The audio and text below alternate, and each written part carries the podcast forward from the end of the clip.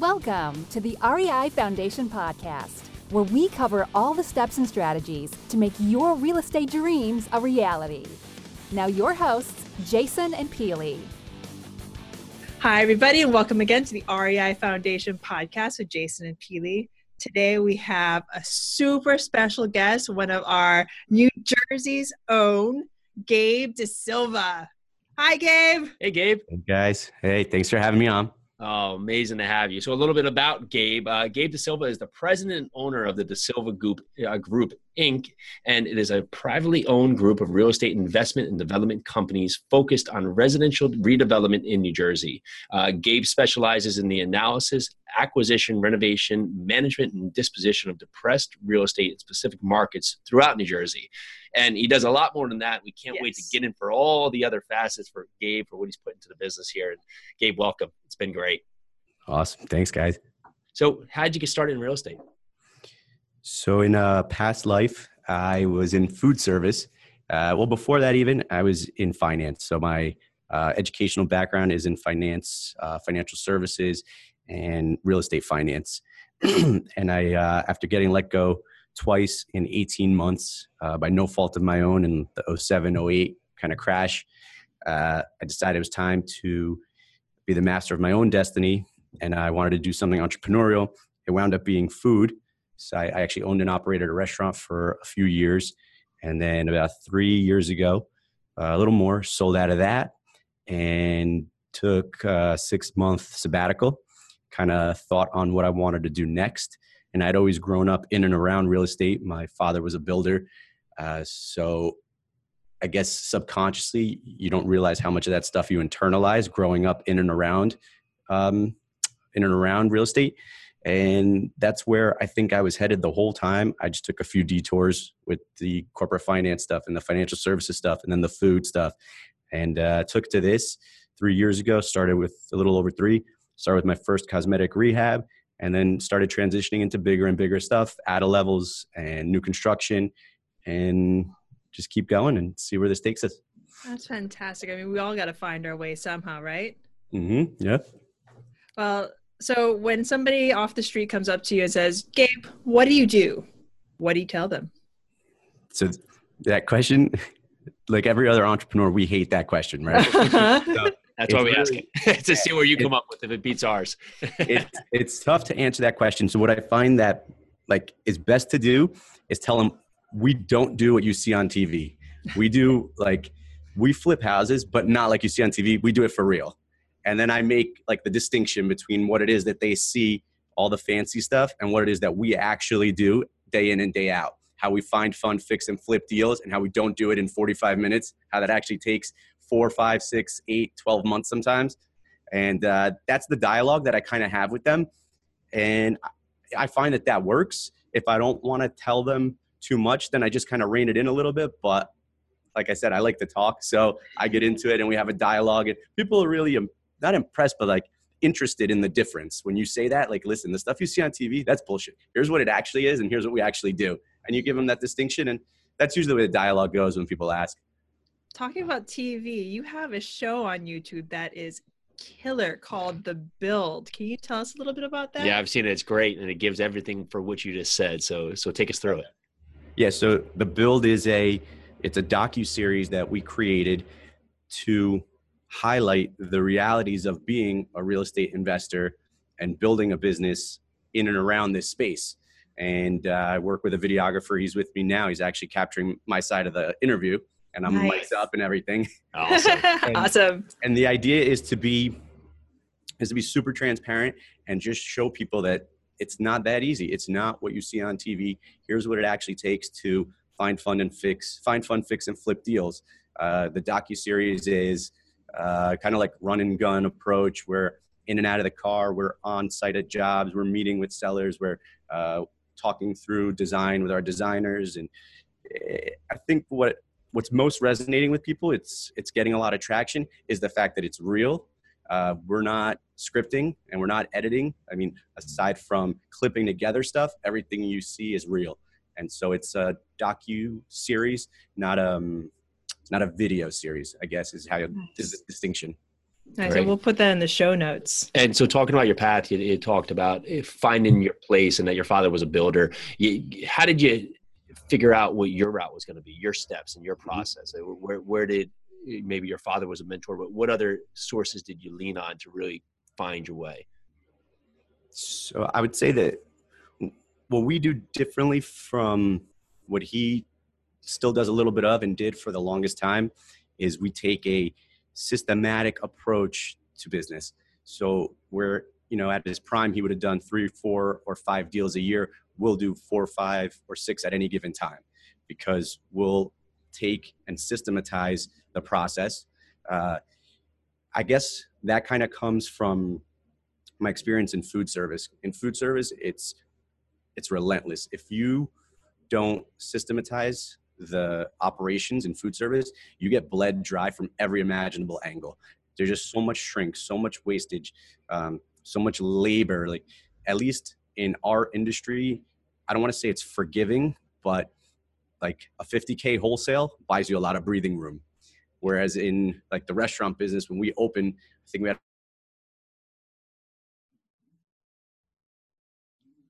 at about in the back of the gate was somewhere in like the mid 30s. So if you don't have a system whereby like you're bringing in more dollars than you're sending out, that's it. Like you're not gonna you're not gonna get very far. And that's the approach that we took to this. I kind of looked at what other folks were doing, just make sure we're building a good product, which my father always did and instilled in us. And then from there, how do I systematize and streamline whatever it is that we do to be more efficient and scale? Fantastic. So you, you you talk about your father doing doing four, five, six deals a year, and then all of a sudden you're ramping up to do four, five, six deals at a time. How, how do you how do you set your mind to be able to take that action? Because eh, ideally, you, you don't have that around you. So so you ramp up with really less knowledge than where where your father was, but what, what really just set your mind right to be able to do so? I'd say probably reading a lot of E Myth and Think and Grow Rich and Rich Dad Poor Dad, the kinds of books, those like staples for entrepreneurs, the books that distinguish between being a uh, owner and an operator. Like we don't want to be technicians. I don't want to be swinging hammers. Uh, I w- I don't want to be operating a business. I want to be owning a business, working on it, not in it. And that mindset shift, I think, comes as a result of reading a lot of those things, listening to a lot of the right podcasts, and talking with other successful entrepreneurs. I the one thing I love more than anything else is to get someone's ear who's who's ahead of where we are. Anyone that's done what we're doing now and is scaled, I want to talk to that guy. And my first question is always like, stay small or get big. That's always where I start with them. And then that dialogue kind of opens up and they say, well, if you're going to grow, I mean, I still ask this question every time. The answers are always different. And I'm, what, what I'm getting from it is if you're going to grow, just grow right and be systematic about everything that you're doing. Anything you do, you know, once um, or twice, like that's it. Now you should know how it's done, how long it should take, how much it should cost, and you should be looking for someone to delegate it to. Got it. So, so I guess I'm gonna, I'm gonna ask you the same question: Stay small or get big. So for, for me, get big for sure. I want to build. I want to build this thing into a fifty million dollar company, and so the only way to do that is to scale, systematize, and scale, and just the things that you're doing well put a program or a system in place whereby they continue to happen and then start doing other things, um, which we're, doing a lot of. We're in-housing and we're inventorying and warehousing material now and selling that. And we are, uh, we've created a coaching program and we're doing the videography stuff, the build. And so all those things, like that's how you get big. I, I'm a firm believer that you don't go from six to seven figures by doing more of what you did to make six. I think you can continue to do that and you can grow that way organically, I just feel like that takes a lot of time. And I'm trying to make up for lost time. So mm-hmm. same I'm here, always. Yeah, hockey stick this. what's what's the biggest misstep people source or or take when they're trying to scale?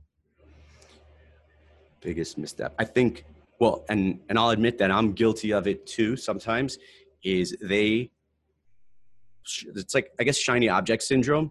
Yeah. So a lot of times I'll see some, yeah, right. We get excited as entrepreneurs. Uh-huh. We're like, uh-huh. oh, there's that thing, and then there's that thing, and there's that thing, and the thing that you are working on that's making you money, that's like, this is the lifeblood of your business. You quickly forget about that, and you start jumping after these other things. And if this thing wasn't in a place where it was gonna operate in and of itself without you, which it never will. You'll always need to be in there, at least overarching, like looking at it and touching it every once in a while. But if you jump away, if you leave this alone and you go chase something else, you'll quickly see that the thing that was making you money and keeping you going is no longer making you money and keeping you going. Or it is, but it's not making quite as much. So that's, I think that's the mistake if you're trying to grow too big too fast. And like I said, I'm definitely guilty of that sometimes. So I have to rein myself in. And I'm fortunate to have a team that does that for me sometimes. When I come back from conferences, I'm like, oh, I got all this great stuff. We got to go and implement. We got to do all this. They're like, wait a second, let's do the stuff that we're doing now better. And then once that's figured out, then let's go and chase that shiny object that you're all excited about. That's awesome. what a great team. yeah. So before we dive deeper into your future, we've all had this. What did your first deal look like? My very first deal was a uh, cosmetic rehab. It was a big cape with a two car attached garage, and it actually had a lot of really cool character and charm and millwork. Um, travertine and just the design everything about it was really really cool so instead of going in and gutting the thing completely i tried to stay true to the character and charm of the house and just renovate the kitchens and the bathrooms so i did i did essentially a cosmetic rehab we refinished floors and we re-roofed the house uh, the numbers i think we got in at two 272 uh, i want to say we spent maybe maybe 75 for 85 something like that we sold at 499 Nice. and it overappraised at 518. I remember these numbers because Oh, yeah, I wound up giving the buyer a credit for the difference on the overappraisal. Um, that's the only reason I remember the out numbers. I don't. Rem- I, I remember the in numbers and the construction numbers are a little fuzzy, but it was um yeah, it was a kick-ass deal, and it's the one that got me started. That's Nice. awesome. That's awesome. Now, if you fast forward to today, right? What does your team look like today? And, and uh, fast forwarding, I mean, it's been you've had a quick evolution. and We're we're talking three, four years, or Yeah, three, Wow. a little over three years. amazing, amazing. So, what does the team look like? So we've got an office manager in house who is essentially handles all of our transactions. She does all of the bookkeeping in house. She's responsible for calling in inspections, deals with the utility companies, um, anything administrative in the office that we've been able to systematize. Um, she's done that alongside me, and she basically runs those uh, processes. And then I've got a project manager in the field who's on he's the boots on the ground on every project. So once we secure the project and see it through acquisition and we get sketches and we're ready for submissions that's when he steps in and takes it through that process with the town and then starts fielding bids and getting guys on site working through construction uh, once the project is complete and ready then it comes back in house and that's when we start working with our agent partner to prepare and um, and list the property for sale. So my team in house we're a team of three and then we have partnerships with the realtors. Um, now my videographer who's with me right now is a part of the team. I consider anyone that works in parallel with us part of the team. We use the same attorney we use the same title company we use the same lenders so they're all partners. Um, and i consider them part of the team they're just not under the DaSilva uh, group umbrella. That's awesome. That's a great way to think about it too. And, and people should take that thought process when you're going out there sourcing your deals because if you treat other people like partnerships, it, it creates a, such a better work environment and people always come back to you. So great advice. Thank you. Thank you. Now you've gotten from that one deal three, four years ago and, and let's talk about today. What, what does your business look like in terms of projects right now today? so that our core competency is is still add-a-levels, and we still focus on um, buying dated capes and ranches and blowing the roof off. That's what uh, I would say nine, 80 to 90% of our projects look like. We'll do new constructions when that opportunity presents itself, and we'll do quick cosmetic rehabs, and we'll even wholesale some stuff when those opportunities present themselves. But our core competency is add-a-levels, and that's what that's what moves the needle. So I don't ever want to forget that. That's that thing that I, I am sometimes guilty of. That one in particular, I'll always stay true to until this business has a more seismic shift where we're doing something else. But for now, That's what keeps the machine moving, and that's what affords me the luxury to create a coaching program and do the videography and create a supply house where we're uh, going out and sitting with vendors and, and all this sort of stuff. It's our core competency is still that, and of the six projects we've got working right now, five are add-a-levels, and or seven of the seven we've got five are add-a-levels. Two are um, full gut renos, so they might as well be add-a-levels based on the size and scope of the work. Uh, so, I mean, people call them cosmetic rehabs, but we gutted them completely and we're putting all the mechanicals up and down. We're just not uh, putting an addition on them.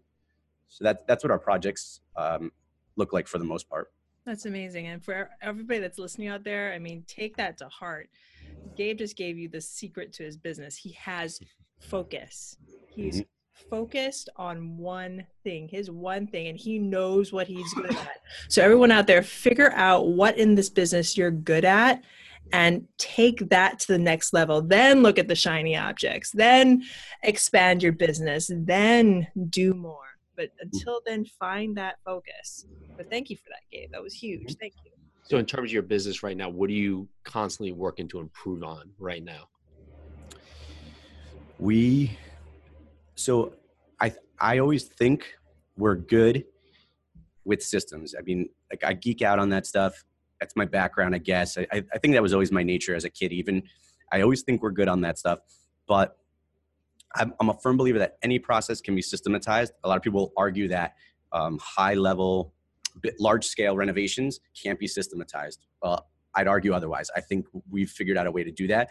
I just don't ever want to think, okay, we've got it figured out completely. I think we're always looking for tweaks there.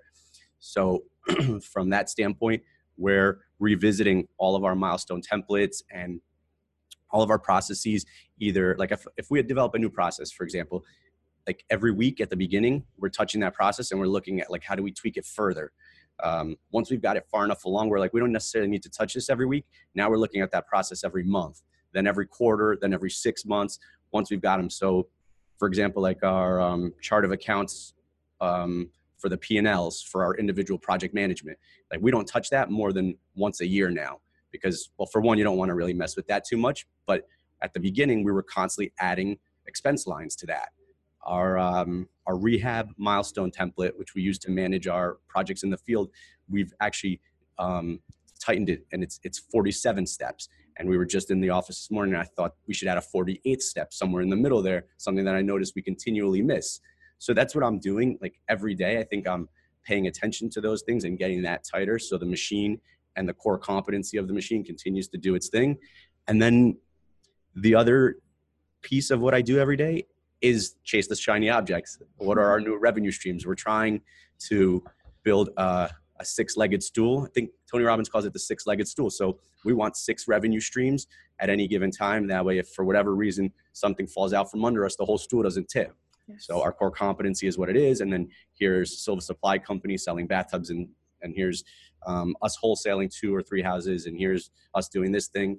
So that that's what I'm working on, kind of at a higher level, but still trying to be conscious of the fact that like, this thing is what pays for everything. Don't forget that. That's awesome. Well, let's talk it. a little bit more about your stool. Tell because you kind of dropped little hints on other other projects. You have your supply company. You have your you have your uh, your, your build your company, build your, company. your education platform. Uh, ideally, uh, your video platform. So it's it's amazing that that you have that mindset. And I are you trying to keep them all vertically integrated? Is that the process mm-hmm. here? Yeah, yep, exactly. Keep everything uh, in the like real estate investment vein um, in this space just because that's what we know and that's what we're doing now so we still do add-a-levels obviously that's that's our core competency we're we're inventorying we're, we're warehousing and selling off vanities and tubs and hopefully some millwork and some things like that we're doing wholesales that's that's like right in this vertical also mm-hmm. um, the education piece of it like our coaching programs i'm working to develop those uh, my goal this year is to double from i consider like I say we have three. We have three. We have three like legitimate revenue streams. I want six by the end of the year, and that's that's what we're working on. And I want six six good ones that flow, not six like eh, I'm trying this but it's not quite working. Yeah. So the three that we have now they make money. I want three more that do the same um, nice. efficiently.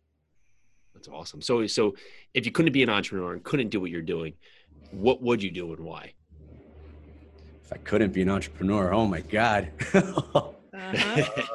well, I, I often say like I would never go back. I would never go back. If you ever see sometimes in those movies where like someone gets uh, breaks out of prison and they have that dialogue where like I would rather die than go back. Yeah. That's how passionately I feel about entrepreneurship. Like what we do is tough. It can be lonely at times. It's a lot of work, but the thought of going back to the cube farm, like no. I just I don't know. I don't know what else I would do. This is all I this is all I want to do and I don't know that I'll ever stop doing it either. Like I love the hustle. I love to work. Uh, I don't know, maybe one day I'll want to write a book and do that on go on sabbatical for a year and write a book on an island or something. But right now, no way. I love the hustle too much. So being that you, you, worked at a cubicle in one point in your life, there's a lot of people in that point, then they find they find that that being maybe a safety net, but they're yearning for more. How, mm-hmm. how do you give them advice of something they can do to to break out of that that need to have? Mm-hmm. Is, I, I, the best term I have is a safety net. Uh, well, this is it's funny because I thought a lot about this recently, with especially with attending the two conferences.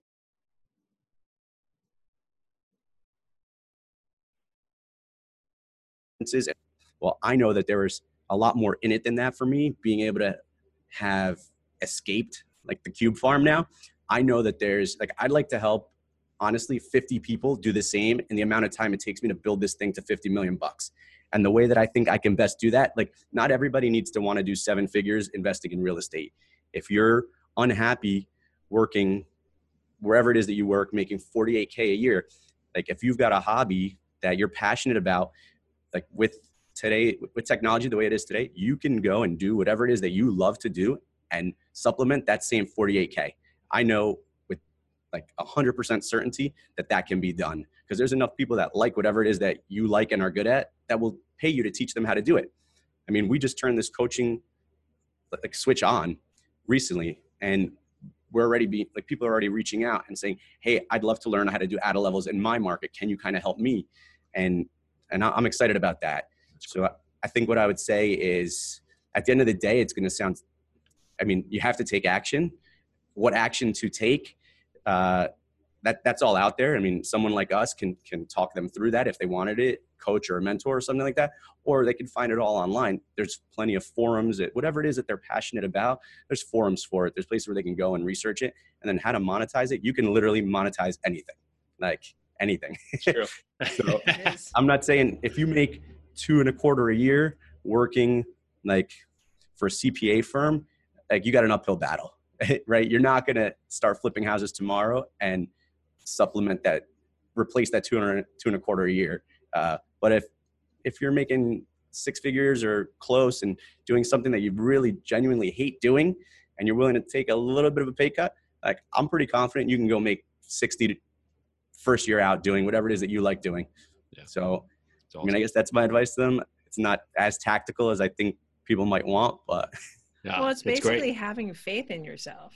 And mm-hmm. also, the you can find anything you want out there but sometimes where where maybe a mentor or just having guidance or, or just having someone by your shoulder even a partner it just it gives you that nudge and gives you that confidence where where you may have all the information in front of you but you're just so scared maybe you're worried you're missing something and and that mm-hmm. the action needs to you just need to take action and taking mm-hmm. that action really is how you gain the confidence that that at least because you'll pivot you know if you take action and you find out that maybe some of the steps you're taking are just a little off track okay well you tried that nothing went crazy. No one mm-hmm. came and took your dog and said, you know, it's over. They just said, yeah. said, all right, well, now that's on to the next track. So now that's yeah. awesome. I love it. So yeah.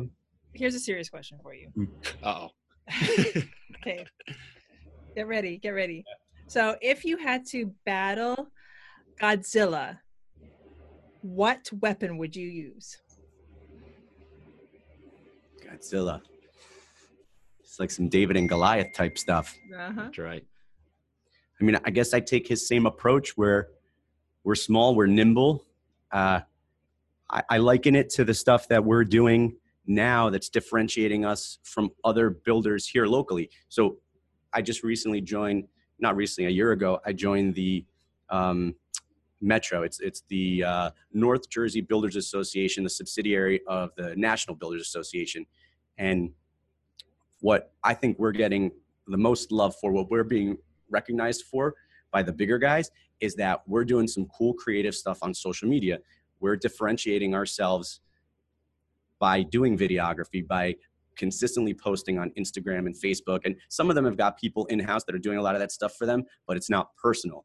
Like that's the difference between what I do. When I say I'm Gabe DaSilva and I'm building a DaSilva Homes product that I'm going to sell to you and stand behind for the the for the foreseeable future, that means a lot. So, I mean, if Godzilla is the big builder that's uh-huh. like we're competing with, that's how I look at it. I mean, that's what I can do better than them. I mean, I can't I can't outbuild them. I mean, I can build a better product. I could build a comparable or better product, but I can't build more. I can't scale my team as fast. I can't do a lot of those things.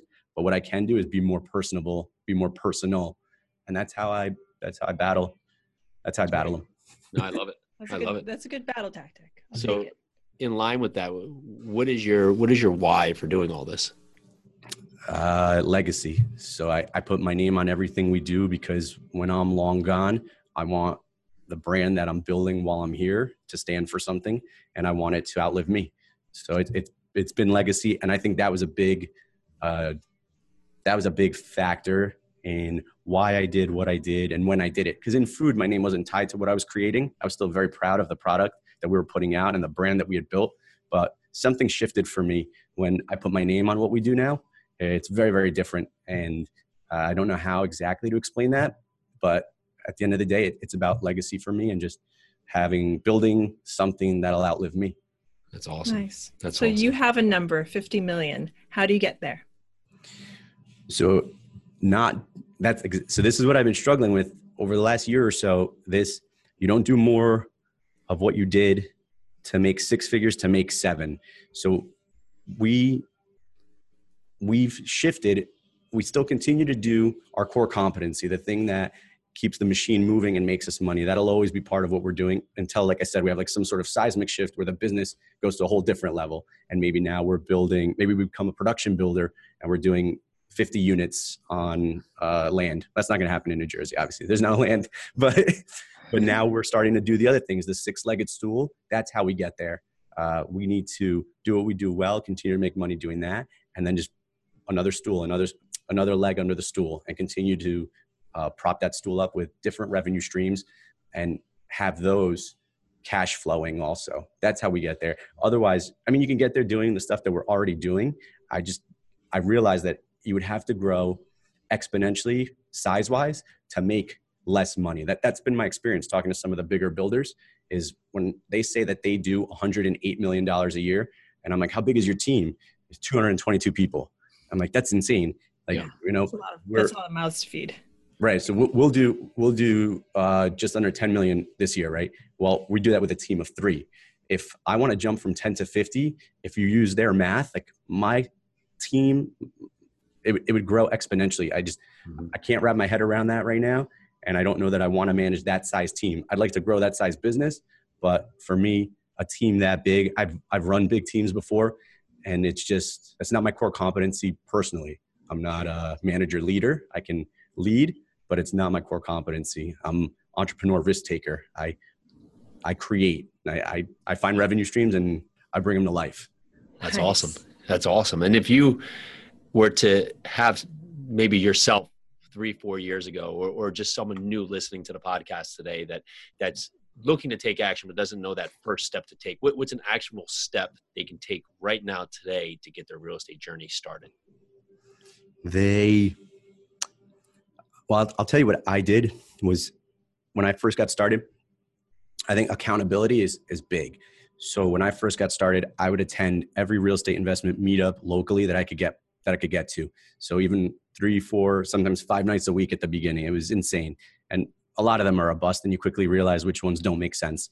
But the handful that I attended at the beginning and some that I still do today, I made a conscious effort. And this is something that you say every time we get together at your event is like have something new to say next time you're here. Have taken some some small step.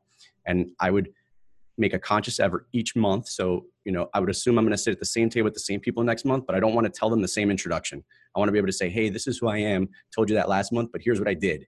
Uh, I sat for my real estate licensing exam. I wrote seven offers. I, uh, you know, every month be doing something, taking some little step because those 12 little steps look like one big step at the end of year one. And then you start taking bigger steps each month after that. And now these things look a lot bigger. I didn't go from where we were three years ago to where we are now. Like it didn't just happen. it, yeah. At the beginning, you know, like that learning curve is a little flat and then it starts to steepen. Then it really jumps. Um, so that's what I would say. Just like small steps, do stuff, take action little bits at a time, and then you get there it's amazing because even with our meetup, just we're so psyched because we started off, you know, just got a group of people together. Let's just see what happens, and just each time seeing more and more people take action, it gets us so energized because we're we're so excited coming in and seeing people. Ah, you know, put in two LOIs, so great, you know, and got out there, found my market, super man, you know, and just it's been killer. So yeah, that's spot on. I love it. Mm-hmm. Good. So, do you have a morning routine? And if you do, what is it? It's uh, it's inconsistent. It's that for sure. but the idea is to get up. Uh, I'm one of those guys that has to shower before I do anything else, and then I try to meditate. Uh, I struggle with that. There's whole weeks where I don't do it at all. There's even been whole months where I don't do it at all. But I try and get that space to just clear my mind first thing in the morning. And if I can do that, and then immediately after that, like when you're in that right headspace, is just uh, open the, the journal and your calendar for the day and just set your intention for that day. Uh, that, and then a little bit of exercise, which I also have been really slacking on. Like those three pieces, I mean, when I'm doing them consistently in the morning, sets the tone for the day. And I used to have, and when I do do it now still, sometimes I have great days. When I don't do it, I feel it. So, I mean, for me, it's meditation, it's some journaling, and then it's um, it's the third one. I forget already. exercise. We got you. We got you. Yeah, that's how long it's been since I exercised. And I'm supposed to be running that marathon. I told Good. you. Remember? We'll keep you to nice. it. Yeah, three months from yesterday. It'll be a good one. It will just start getting warm, so you know, 50 degrees will feel like it's 80 here. So you'll you'll love it. So that's amazing. Well, what are some words you live by? Um, get shit done. There you go. Nice. That's the point. You heard it, guys. That's, That's on the walls here. It's uh, our theme so there's there's two. So we have a theme in the office which is get shit done at all costs. We uh like whoever you have to be on the phone you be that person. Like we ask for forgiveness not permission and we just get it done no matter what. And i try and instill that same mindset in my team here locally at the office when we're on the phones and when we're trying to get appointments inspections whatever the case is. And in the field it's no lost days. Uh, i don't ever want there to be a day on a project where there's nobody on site. I mean, obviously that stuff happens but every day i want us to be progressing towards our goal, towards the finish line, somebody there doing something. So get you done and no lost days are our two kind of like mottos here. There you go. Nice. I, I have to say that's probably one of like the top three yeah. words to live by I've heard. Yeah, that's great. That's awesome. yeah, Get it. shit done. Love it. so it's been amazing to have you on the show. Thank you. What would Thank be you. the best way? So we, we have the build, which you can find on YouTube with some other uh, ways that, that, some of our listeners can uh, check you out, find out more about you. Yeah, so I'm most active, I'd say, on probably Facebook and Instagram. Uh, I'm fielding messages there constantly. Uh, I respond to every single message that I get uh, across all the platforms, whether it's LinkedIn, Facebook, Instagram, or even uh, comments on the YouTube videos. So any of those platforms are a great place to reach me. We're redoing both our websites right now. So um, the contact forms there work, obviously, and I still see those emails, but the websites don't look quite that great right now. So I would say by the time this drops, hopefully we've got those um, we've got those refreshed, and people can go there and see the projects that we've recently completed and more about what we're all about and what we're doing. But I would say social, just because it's it's so immediate. It's so shoot me messages on any of the platforms that your listeners are on, and, and I'll You're get back Gabe to them. Gabe DaSilva at all platforms. Gabe DaSilva across all the platforms. Perfect. And then if somebody wanted to get on your coaching program, how could they? Uh, the coaching program, so there's, there's a couple of different things that we do. And the one that I'm enjoying the most is, uh, is the real estate ride along. So I've got people that come to the office and spend the day with me, and we do a half day in the office and we do a half day in the field. And we talk through all the whiteboards and the systems that we implement in the office to run all the administrative stuff. And then we spend a half day in the field, with my project manager, looking at the logistical piece and how we run the jobs and how we manage the trades and who's coming in in what order and how we keep the job sites. Like that's something I'm especially proud of. How we brand ourselves on the job sites. Uh, so I've had a couple people come out and do the ride along with me, and that's the one I honestly um, like the best. I mean, I really do enjoy that. It's uh, a day spent together, just running and gunning, and I'm working while they're with me, so they get to see what we actually do every day. And uh, yes, I'm having a lot of fun with that one. I, would say is probably the best. And then I do something else that's kind of like more customized and someone that's trying to find out, you know, is are add-a-levels an option in my market? Uh, so we're someone in Washington, someone in Raleigh, like people all over the country. You know, this I really like this model, and I think there's opportunities for it elsewhere. A lot of people don't think to look at that when they go check out a property, but highest and best use in you guys know our market. A lot of places where we are operating highest and best use is to blow the roof off. And so deals are hard to come by. If you find one and you know you're not comfortable with the construction piece, maybe go find a contractor that is and partner with them because the upside is there. Yep. So it's great. Awesome. Well, thank you for that. Thank you so much for being on our show, Gabe. This is so grateful absolute wealth of knowledge. And thank you for all of our listeners out there. And uh, you can check out this uh, podcast when it comes out on YouTube at the REI Foundation. And also, if you love what you heard here today, which you got so much knowledge from, please go to iTunes, give us a five star rating and review. Gabe, thank you. Incredible, incredible what you're doing. We uh, are just psyched. We can't wait to have you back on and talk systems. Yeah. And Gabe's going to be at our meetup for anybody listening out there, uh, February 20th. He will be talking all things systems. And uh, this is a way that on all platforms, whether it's flipping multifamily, that you can really set up your business to, to succeed because your business isn't completely relying on you. And we, we can't wait to see what you come up with for that one. I'm excited too. Thanks, guys. Thanks for having me on. Thanks, Thank you, Gabe. Gabe. So, this is the REI Foundation podcast with Jason and Peely. Again, thank you so much to Gabe DaSilva and thank you to you. So grateful to you for listening and watching. Thank you. Have a good day. Bye now. Thanks for tuning into the REI Foundation podcast. Check back next time for more awesome tips and strategies to launch your new you in real estate.